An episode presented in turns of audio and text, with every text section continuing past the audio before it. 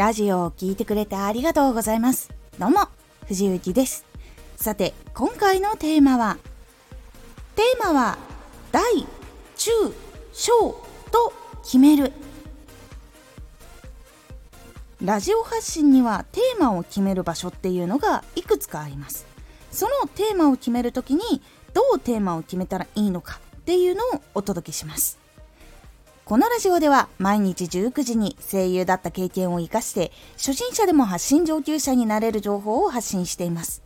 それでは本編の方へ戻っていきましょう。テーマは小さいものだけでも大きいものだけでも結構こうブレて脱線してしまいがちになってしまいます。そのためしっかり作ることが大事なポイントになってきます。ではどうテーマを決めるのか今回3つのポイントに分けてお話をしていきます。1つ目が何を届けたいかを先に決めること。そして2つ目が決めたことその何を届けたいかっていうのを決めた後にテーマ。チャンネルのテーマを決めていきます。そして3つ目はチャンネルのテーマが決まったらその下に中ぐらい。そしてその後に細かく小さいテーマ。っていうのをつなげて作っていくというやり方になります。では1つ目からお話をしていきましょう。何を届けたいのかを決める。これは昨日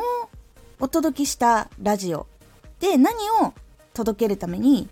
何をしたいのかはっきり答えれますかっていうラジオでお話ししたんですけど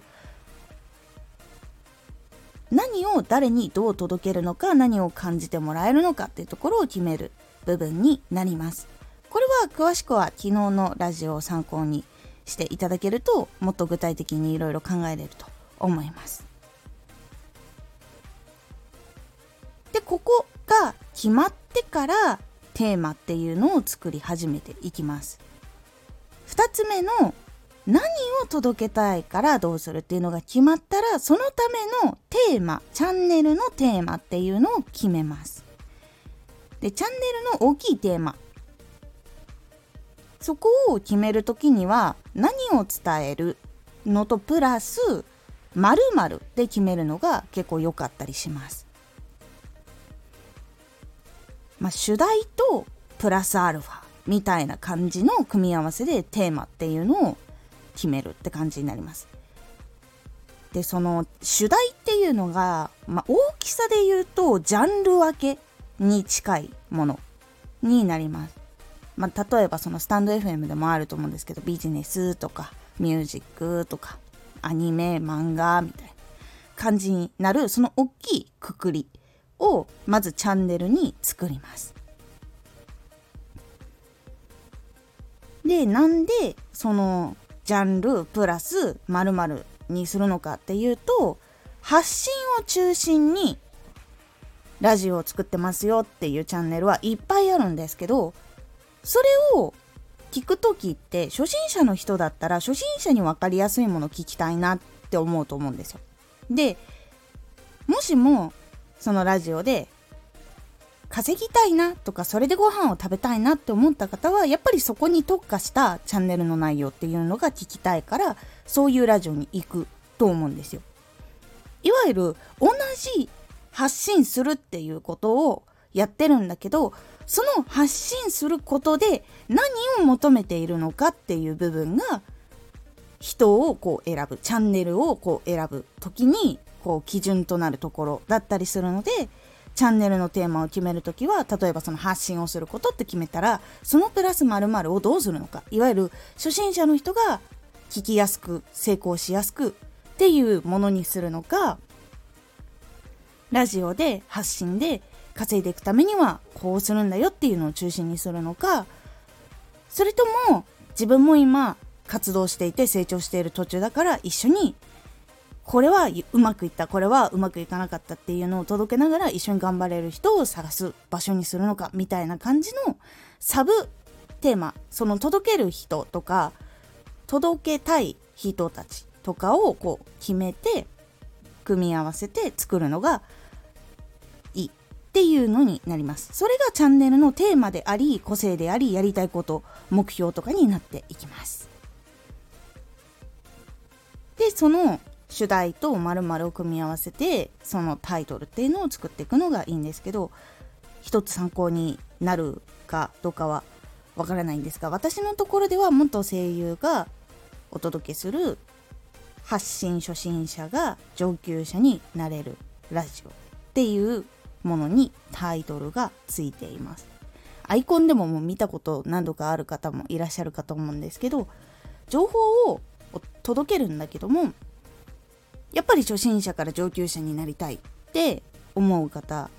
多いと思います。やっぱり始めるにはうまくなりたいし多くの人に届けたいって思うと思います。で私もそうだったしでその中でいろいろ大変なこととかもあったし学びにくいこととかもいろいろあったのでそれを届けようっていう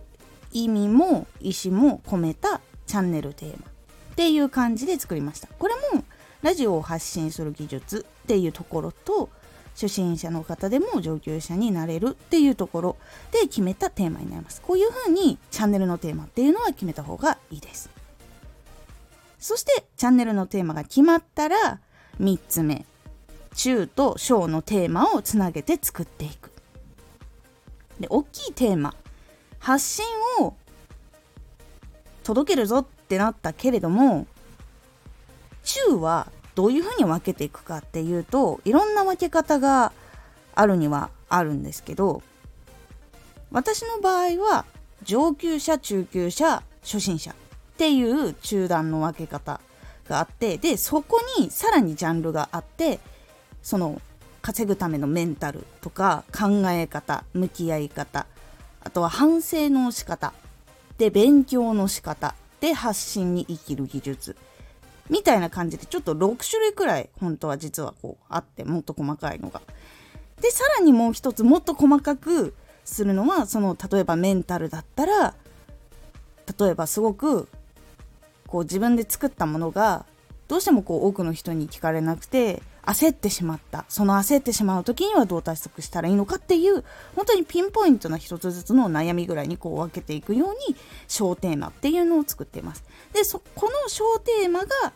ラジオになっていくっていう形になります。なのでイメージ的に言うと大きいテーマっていうのは先ほども言った通りビジネスとか漫画とかっていう大きい大枠でで中ぐらいは、まあ、少年漫画とか少女漫画とかそういう風なジャンル分け。で、小テーマっていうのは、じゃあその少年漫画の中でもワンピースのルフィみたいな。誰に特化するみたいな、そのタイトルの枠の中のさらにここっていう、ちょっとこう、さらに突っ込んだすごく細かいものっていう風にイメージしていくといいかなと思います。で、これは、紐でつなぐやり方もあるし、こう枠で囲ってその周りにこうサブテーマってやってでさらにその先に小テーマってやる方法もあるんですけどいろいろこう書き出し方っていうのはあるのでそれは皆さんのやりやすい方法でやるのがいいかなと思います。私はこう大テーマっていうのをドンってやったらその細かいジャンルを横にこう3段に分けて書いてでそこをさらにこう派生させて紐でくっつけてバーって書いていくっていうやり方をしております。これはそのイメージ図みたいなやつがこう結構いろんなところで落ちていたりとかするのでこう紐でこうつなげてやっていくやり方もあれば四角四角の中心からどんどんどんどん別のこう四角にこう移ってやっていくっていうやつもあるんですけど野球選手の人とかもやってたりとかするやり方とかもあるんですけど本当にいろんなやり方があるのでそれは自分に合ったやり方でやるのが結構こう思い浮かびやすいっていうのがあったりするので是非やってみてください。でこういう形でテーマっていうのは第10章で作っていきます。で大テーマそのチャンネルのテーマが決まってでそこに連なる中段の枠組みがあってでその下に小さいものをザーってやっていくようにすることでチャンネルの大きいテーマからまずずれにくくなるし小さいテーマだけだとどこに向かっていけばいいのかが分からなくなってしまうので結構そのずれていきやすいっていうのとどういうチャンネルなのか分かんなくなってしまうっていうのが防げるようになっていきますので是非この3段階を踏んでテーマっていうのを細かく細かく決めていくようにしてみてください。それで結構伝わりやすさも変わるしチャンネルの軸も取れるので是非やってみてください。今回のおすすめラジオ。何を届けるために何をしたいのかはっきり答えれますか？このラジオはこういう人に届けたいからこういう風に作りましたっていうのがはっきりと答えれるって結構大事なことでなんで答えれるのが大事なのかでそれを答えれるようにするためにどういう風に決めていけばいいのかっていうその考え方分析の仕方などもお話ししておりますこのラジオでは毎日19時に声優だった経験を活かして初心者でも発信上級者になれる情報を発信していますのでフォローしてお待ちください。毎週2回火曜日と土曜日に藤雪から本気で発信するあなたに送る上級者の思考の仕方やビジネス知識などマッチョなプレミアムラジオを公開しています。有益な内容をしっかり発信するあなただからこそしっかり必要としている人に届けてほしい。毎週2回火曜日と土曜日、ぜひお聴きください。ツイッターもやってます。ツイッターでは活動している中で気がついたことや役に立ったことをお届けしています。ぜひこちらもチェックしてみてね。コメントやレター、いつもありがとうございます。では、また。